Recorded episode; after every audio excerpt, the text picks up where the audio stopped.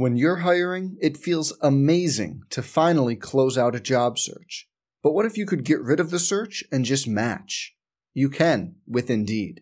If you need to hire, you need Indeed. Indeed is your matching and hiring platform. With over 350 million global monthly visitors, according to Indeed data, and a matching engine that helps you find quality candidates fast. Ditch the busy work. Use Indeed for scheduling, screening, and messaging so you can connect with candidates faster. And Indeed doesn't just help you hire faster. 93% of employers agree Indeed delivers the highest quality matches compared to other job sites, according to a recent Indeed survey. Leveraging over 140 million qualifications and preferences every day, Indeed's matching engine is constantly learning from your preferences. So the more you use Indeed, the better it gets. Join more than 3.5 million businesses worldwide that use Indeed to hire great talent fast.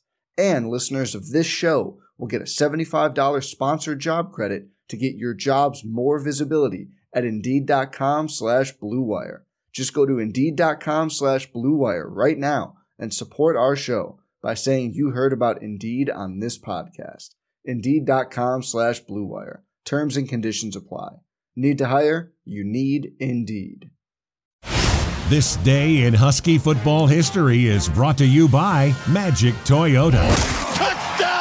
Touchdown, Washington! October 19th, 1996, after this. At Magic Toyota in Edmonds, we love seeing past and current UW Huskies introduce future Husky generations to the university through athletics. That's why, through the good and the challenging times, we support programs like Pups and Parents. Nothing is more satisfying than seeing alumni, students, and future Huskies experience the unforgettable moments of UW athletics. As a proud sponsor, we invite you to visit Magic Toyota right on Highway 99 in Edmonds and always online at magictoyota.com. Go Dogs! Corey Dillon had a field day against UCLA. He raced to a Husky Stadium record five rushing touchdowns on 33 carries for a buck 45 as the UW hammered UCLA 41-21. The Dogs built a 28 0 halftime lead behind Dillon's punishing running and a phenomenal defense, which held the Bruins to 12 rushing yards. It happened 24 years ago today on this day in Husky history.